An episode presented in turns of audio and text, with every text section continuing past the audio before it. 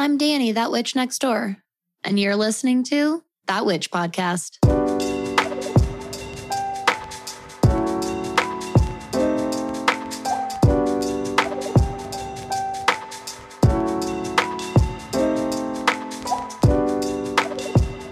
Hello, everyone, and welcome to another episode here at That Witch Podcast. I'm Danny. I'm that witch next door. I'm going to be your host, your guide, your mentor, and instructor in all things magic, witchcraft, astrology, and witchy business. And I am so excited for today's episode. Happy solstice, by the way. Just first of all, from me to you, happy summer solstice, happy cancer season. I would really love if you would take some time now or today to just check in with your heart center, okay? Tap into that solar energy and just check in with you. How are you doing? And really answer that question. Hmm. So, in honor of the solstice, I honestly, I'm inspired by so many different things. I've really been led to this episode in a million ways. Um, first of all, a while ago, and I it's been a long time and I don't have the message saved, but I wrote the idea down a long time ago. At least one listener out there, one neighbor did ask me to do an episode on seasons and go a little more in depth with that. But also, I did, I, I recently recorded a really cool episode for Ashley, Starseed Shadows from our Shadow Chats here on that Witch podcast. She, as I'm sure you already know, and Gobble Up have, she has her own podcast called The Goddess Complex. And I was so honored to record an episode for her that will be coming out, I believe, later this week, where we, we at least got started in this idea through the avenue of holidays, spiritual holidays, and really more specifically for her show, um, we we did did this deep dive from both this Eurocentric paganism and this Afrocentric paganism. And she and I both did a bunch of, bunch of research on each of our sides and came together for a really beautiful conversation. So make sure you're already following her show and you give that a listen. And I'll post about it too, because it was just so fun. But that really studying for her show got me onto so much fascinating research that I was really excited to kind of combine this idea of aligning your craft and your spirituality with the seasons. Um, and all of this information that I learned specifically on the pagan wheel of the year. So I'm here to hopefully give you some new information today. I really hope you get to walk away from today having learned at least something new. We're going to talk a little bit about how you can align with the seasons from this really modern practitioner standpoint and approach. But I also really want to clear up and give some context to this this wheel of the year that let's be honest it's been really adopted by wiccans but also by in general neo-pagans. And neo-pagans just really means modern pagan okay? Modern person of a modern pagan religion. And pagan is a big umbrella term. There are a fucking shit ton of different belief systems and cultures throughout time and history that practice paganism. You want to take that locality and culture into consideration when you're talking about the different traditions and, and things like that. We are going to be my research, as I hopefully have illustrated to this point. My research really is specifically in a lot of Eurocentric paganism, okay? really more specifically Celtic paganism. That is my lineage roots and also where a lot of my intuitive roots are. Okay. I'm, I resonate and it, again, it makes sense because of those lineage roots. Um, I resonate with the Celtic pagan wheel of the year and practices and the Eurocentric pagan practices. Uh, when it comes to deities, I tend to work with Hellenistic deities or Greek deities. And then I obviously take into account Roman perspective and Roman Roman deities as well because that is what our planets are named after, okay? So, um just giving you a little bit of context and a little bit of my background, okay, to give you some perspective on this information. So, by no means should this episode serve as an end all be all to this conversation at all. This is simply one little witch's point of view, okay? And how I experience it and things I've come across in my studies for these specific cultures and for us now as modern practitioners. Okay. So I hope I cleared that all, that, that all up. And if you have any questions, by the way, on any of that stuff, I'm always happy to help. So you can shoot me a DM or you can, um, contact me, thatwitchnextdoor.com slash conjure that witch. So let's talk a little bit about the wheel of the year. The wheel of the year is a term that's really been coined by Wiccans and neo pagans, like I said. But I want you to not capitalize that for a second. When I say that, I want you to not see that as a proper noun. And I want you to just see it as a term. Okay. This very generic term, because the wheel of the year not only incorporates holidays, which you've also probably seen referred to as Sabbats, um, but this wheel we also look at in astrology right? The zodiac wheel, the birth chart. Um, and so when I am talking about the wheel of the year, I am going to be using that as a generic term. If I'm specifically talking about the Wiccan Wheel of the Year, I'll say it that way. I'll say the Wiccan Wheel of the Year. Um, just to kind of clear that up a little bit, because here is what I learned in my discoveries. So I'm not sure about you, but the way I came into witchcraft and my very, very earliest studies and research of witchcraft found me smack dab in the middle of Wiccan research. Okay. And this is not on accident. This, and none of this is like shade thrown at, at Wiccan beliefs or Wiccan people. But I want you to understand the roots of all this because it's really important for context for all of this. Um, the Wiccan Wheel of the Year is really, really common in beginner witch literature. And when the Wiccan religion was founded and created in the 50s, I believe I'm getting that right. I'm pretty sure it's the 1950s. Um, I always think 30s and then I look it up and I know it's later. I'm almost positive it's 50s. Um, when this, this religion was founded by Gerald Gardner, there are introductory books for Wicca that say the words, you can find them online for your own eyes, that say the words, um, a witch is a Wiccan, a witch means you're Wiccan. And you can also be a practitioner of magic right? Or what I've explained on the podcast before, I've always said this in a different way. I've always said you can practice witchcraft with any belief system, right? You can layer it with any religion or spirituality or religious beliefs. And the way that Wiccan early beginner texts would would word this is any if if someone goes by witch, they're telling you that they're Wiccan. Otherwise, if they're not of the Wiccan belief system and religion, but they still practice magic, that person is referred to as a magician. I personally disagree with this, obviously, because I am not Wiccan and I very much refer to myself as a witch. And my issue with that is that makes it sound like Wicca created the term witch, which is just not true, right? That's a term that's been in use for uh, like probably hundreds of thousands of years. And there's just some old different communication outside of English or verbal communication that that translates to the now our term witch, right?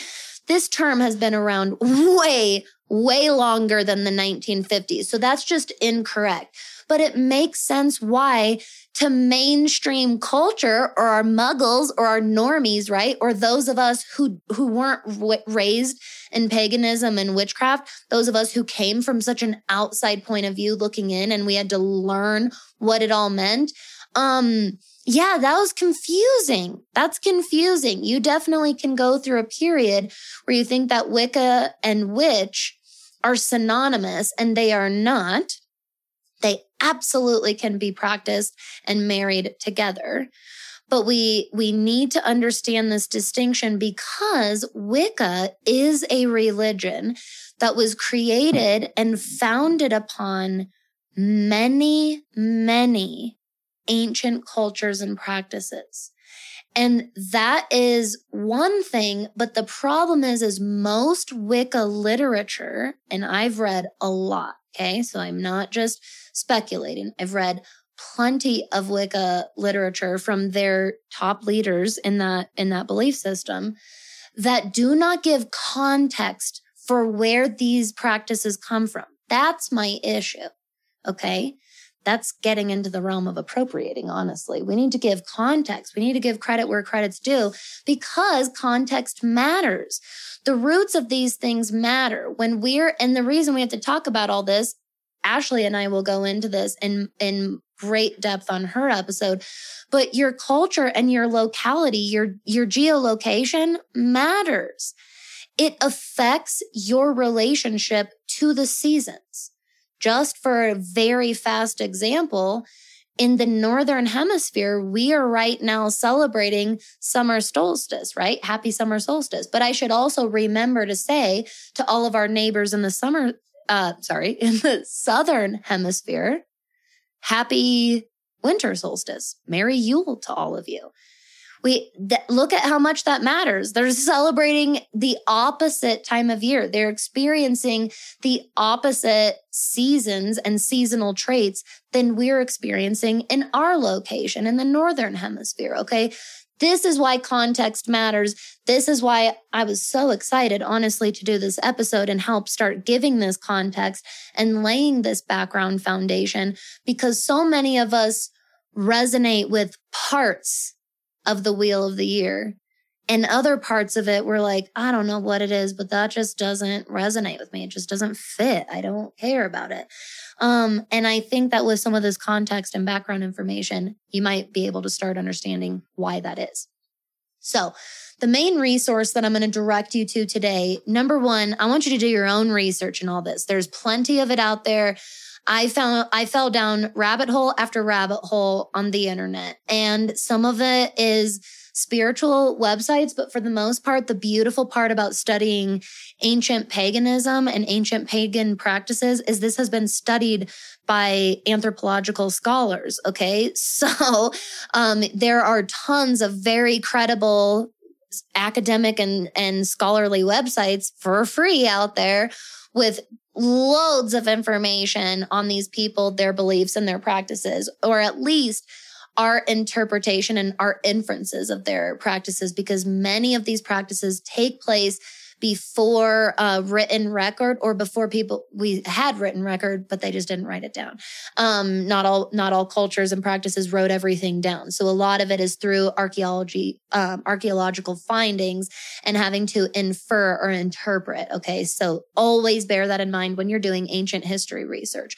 But the main hard resource that I'm going to give you that I really, really enjoyed. Again, this is um, overall a very Eurocentric pagan approach. The book is called The Magical Year. A Pagan Perspective on the Natural World by Diana Ferguson. And I will go ahead and link this in the show notes. I, there, she does take into account some other cultures, some other localities. It's an older book, so she doesn't go as in depth to some of the roots and like specific location of some of the peoples that I wish that she would like uh, which country are you talking about? Which group were you talking about? Um but overall the actual information provided is very well rounded it's a wonderful jumping off point and I fact checked the hell out of it in all of my other research that I actually did online. And it is very, very accurate. So if you're interested in and want to work and learn more about the Sabbats or just the seasonal practice or, or how the seasons were worked with by our ancestors, uh, the magical yearbook you might find really, really interesting. Now I'm going to direct you to a specific couple of diagrams in this book that I came upon in my research that changed everything because I wish this was laid out this way in all of the uh, Wiccan Wheel of the Year research because it would give it so much more power as having this context. So when we look at the Wiccan Wheel of the Year, you've seen one wheel with eight Sabbats. Okay.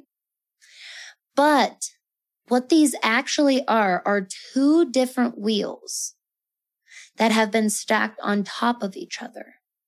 And the reason for this is because in the most ancient of times, okay, what we would call matriarchal societies, pre patriarchal dis- societies, um, the earliest known worship that we can infer is the worshiping of female energy and most likely a female goddess. Um, these are findings from sculptures and cave paintings in prehistoric times. So before we wrote down anything, before there was written language at all in existence, right? From what we can see and know. And this is the book actually gives a wonderful timeline for all this context, which is what I think I love so much about it. This is what we call the Stone Age. Okay. This is the Paleolithic age, if you've ever heard of that. And the new Stone Age was the Neolithic age. And this is like cavemen, right? That very stereotypical way to say it, but just to give you some context or reference, I should say, is like cavemen times. And so these are the earliest forms of worship that we can find. And we can infer that these were matriarchal societies overall led by women and female energy was worshiped. And this also is connected to a time where we worshiped and followed the moon and the way that we measured time was based on lunar cycles.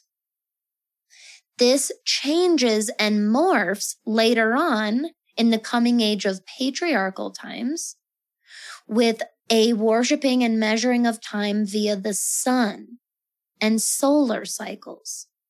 So what you've actually been seeing these eight Sabbats, like I said, is two different wheels, each with four Sabbats of their own. One is based upon the symbology of the lunar cycle and the lunar year. And the other is symbolic and representative and honors the solar year. So, in honor of the solstice, we'll just start with the solar year cycle here. Um, so the winter, oops, sorry, now I'm banging the mic. The winter solstice represents the black sun or midnight sun. So nighttime, right? Winter is the time when we have the least amount of light. The nights are longer than the day. The spring equinox, which takes place at the beginning of Aries season, right? So March 21st, this represents sunrise. And if you look at this from a uh, horizon standpoint, right? Standing back and looking at a sunrise, we see equal night and equal day because we see the sunrise and we see the sun rising from that sunrise. So the the sun is half covered by the hem- the horizon and and half open and you can see it in the actual sky all the way out there on the horizon. And this is the spring equinox, which is one day that has both equal day and equal night. And again, symbolic of sunrise. Then the sun is growing. This is the time of year where the days are getting longer and longer and the nights are getting a bit shorter, which brings us to today, the summer solstice, which represents the midday sun. Okay, like high noon, if you will, midday, bright full sun. This is what we call the longest day of the year, right? It's the shortest amount of nighttime hours and the longest amount of daytime hours. Then From now until the summer equinox, the ancient people would refer to this as the sun dies today. After the solstice, the sun dies because it starts, the nights start getting longer and longer, which brings us to the autumn equinox, which is representative of sunset. It's another day of equal day and equal night, just like the spring equinox, but it represents the sun going to sleep all the way, right? Heading into the midnight sun. So it's a little bit different, hits a little bit different, doesn't it? Now, as far as ancient practices go, these are, I want to get all of these right. Okay. The winter solstice in pagan practices is also referred to as Yule. The spring equinox has also been referred to as Ostara. The summer solstice, also referred to as Litha. And then the autumn equinox, referred to as Mabon. So if you've seen those words, I just wanted to give you the association for which um, solar event those took place during. Next, now the lunar cycle, also called it, um, ha- have also been referred to as Esabet. Um, I might butcher this word. Um, Esabets. So there's Sabbats and Esabets. I might be totally butchering that. Sorry. Okay. Now these are based on the lunar year and the, are symbolic of the lunar cycle, like I said, um, which we talk about a lot around here. So this is also going to sound really familiar to you as well. We begin at the dark moon phase, which is Samhain or Halloween. Okay. October 31st to November 1st. This takes us into winter until we get to the time that represents the waxing moon, right? The moon is getting bigger visually. And this takes us to Imbolc, which is February 1st to February 2nd. That takes us through spring into our full moon phase, which takes place on May 1st, also known as Beltane or May Day. And then this takes us now that we have already peaked at our full moon phase, we now have the moon getting smaller and we're heading into our waning moon phase uh, symbology, which is Lughnasadh and also referred to as Lammas. And that will take us again into the new moon phase. And so essentially what happened is we looked at the lunar cycle celebrations. We looked at the solar cycle celebrations and we we lined it all up and put it all on one year, which is totally fine. That's fine. That might resonate with you. But these are based on two different schools of thought. These were these came from two different schools of people with different traditions and different beliefs, okay? Totally different time periods. Again, that the timeline page, it's a couple pages before this within the book, that actually shows you the years of when these were practiced, yeah, it puts things into perspective. So it makes sense. I just want to let you know it's very valid. If there's parts of the wheel that totally resonate with you and parts that you're like, man, I don't know what it is, but it just doesn't fit in my practice, that's okay. Get rid of it. You don't need it. Okay. So now that we've had a little bit of a history lesson, let's talk a little bit about what this means for you and your practice, okay? First of all, I want this to really inspire you to do your own research. That might be straight to the internet, like me, and actually looking into some of the history of this. This might also be an exploration in your chart. Number one, maybe while I was going through those, you found, oh, I definitely resonate with one or the other. Maybe I resonate with the solar cycles more than I resonate with the lunar or vice versa. Okay. Um, you might find traits in your chart that indicate that. One fun tip is you can go ahead and look in your chart and see if you have what's considered a sunrise or a day chart or a sunset or a night chart. And it's really, really easy. So you pull up your birth chart. You want to see the actual wheel and Notice how the wheel is intersected, right? Perfectly in half at the horizontal.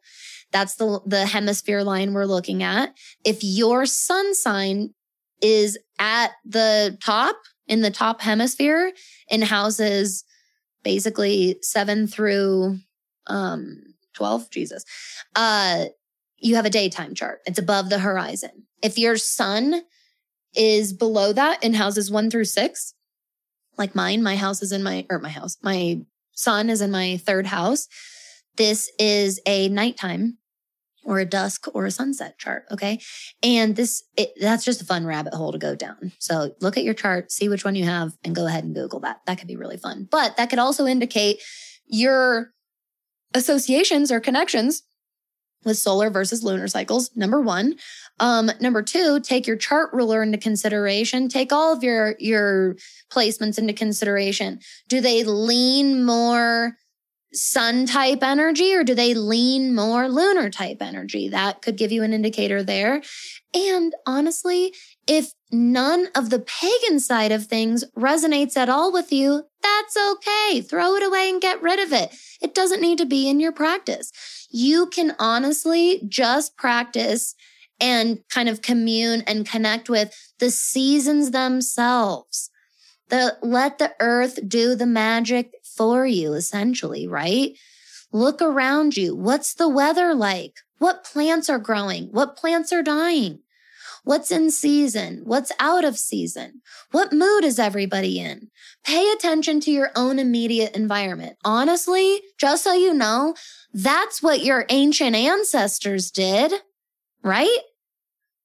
There is this beauty of our technology in that we get a transport to these other parts of the world, essentially, right? We can, I can, with a freaking couple swipes of my phone, literally be immersed in a totally different location of this world right now. And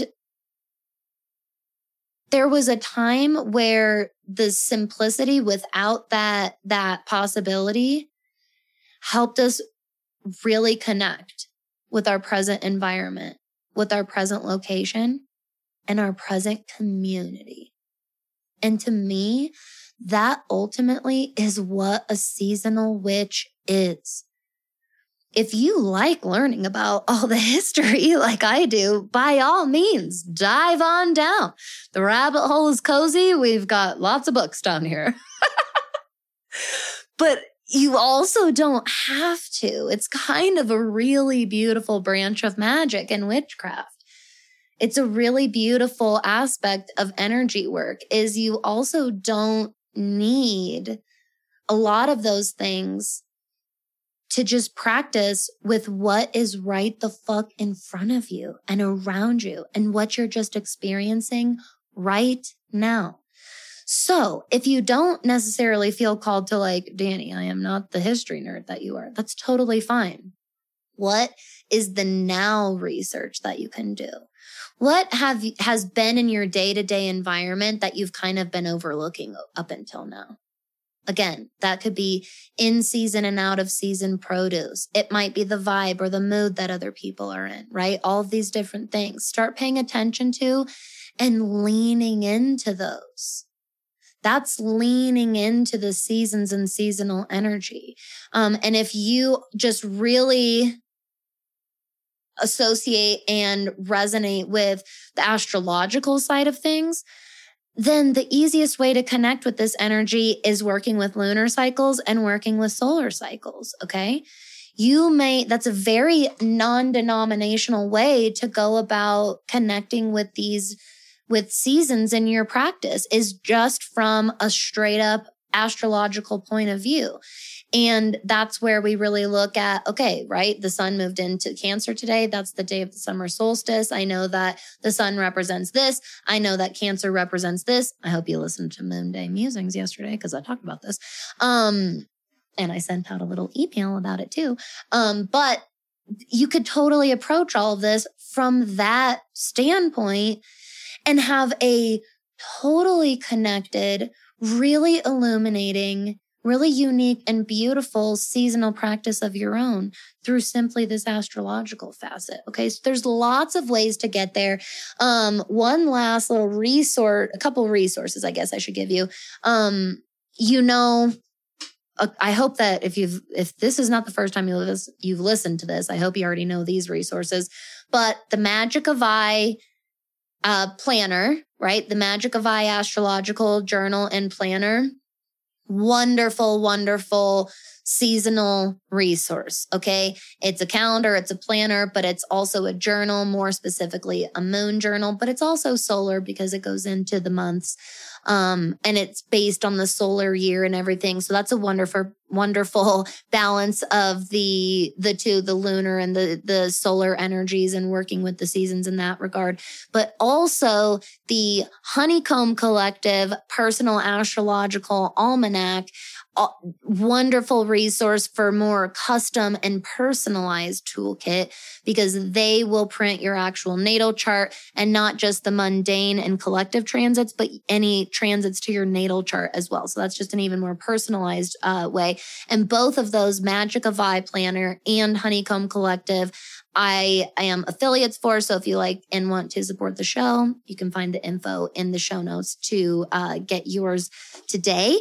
And then um, also the you'll find the link for the magical yearbook I mentioned. And one last one that I found recently that I really like because again, a lot of from the witchcraft avenue, a lot of the seasonal books that you'll find are really, really rooted in Wicca and and Wiccan belief system. And so if you don't resonate with that as much and you're looking for more of just a witchcraft centric still non-denominational, but it's got that little pagan spice in there, right? We've got a little dab of the paganism in there. This book that I got this year that I've I've been really enjoying so far is called The Hearth Witch's Year by Anna Franklin, and it is rituals, recipes, and remedies through the seasons. And again, it's it has this pagan twist on it, but it's not in your face. It's totally still customizable to you and your practice and your craft, which, as I'm sure you know, I'm a huge, huge fan of. So I hope that you learned something new today. I hope you feel a little refreshed and inspired um, to connect and lean in more to such a naturally earthly process of working with and leaning into seasonal practices. Okay. Um, really let the warmth and abundance of this summer solstice fuel that fuel that curiosity and fuel this new and rebirth connection for you. Okay. I am so appreciative of every single one of you out there. Thank you so much for taking your time to come sit with me here on the show today. I hope that you have a beautiful rest of your week. I'm sending you all the solstice blessings, the summer solstice here in the northern hemisphere, and the winter solstice blessings for all of our neighbors in the summer southern hemisphere as well. Thank you for being here. Thank you for being you. Stay safe, have fun out there, and stay magical. Hey, magical human. Thank you so much for listening to this episode of That Witch podcast. If you want to support the show, the best way to do that is to share with a friend or give a shout out on your social media. You can also leave a five star rating and review on both Apple and Spotify. And if you can't get enough of all of our witchy magical content here in the neighborhood, you definitely want to make sure you're subscribed to my email newsletter, That Witch Gazette. It's a really fun, really convenient one stop shop to stay up to date on all of the news and happenings here in our neighborhood. If you have any questions, suggestions, ideas for the show, or if you'd like to sponsor an episode, you can send me a message at thatwitchnextdoor.com slash conjure that witch. Thank you so much. I'll see y'all next time.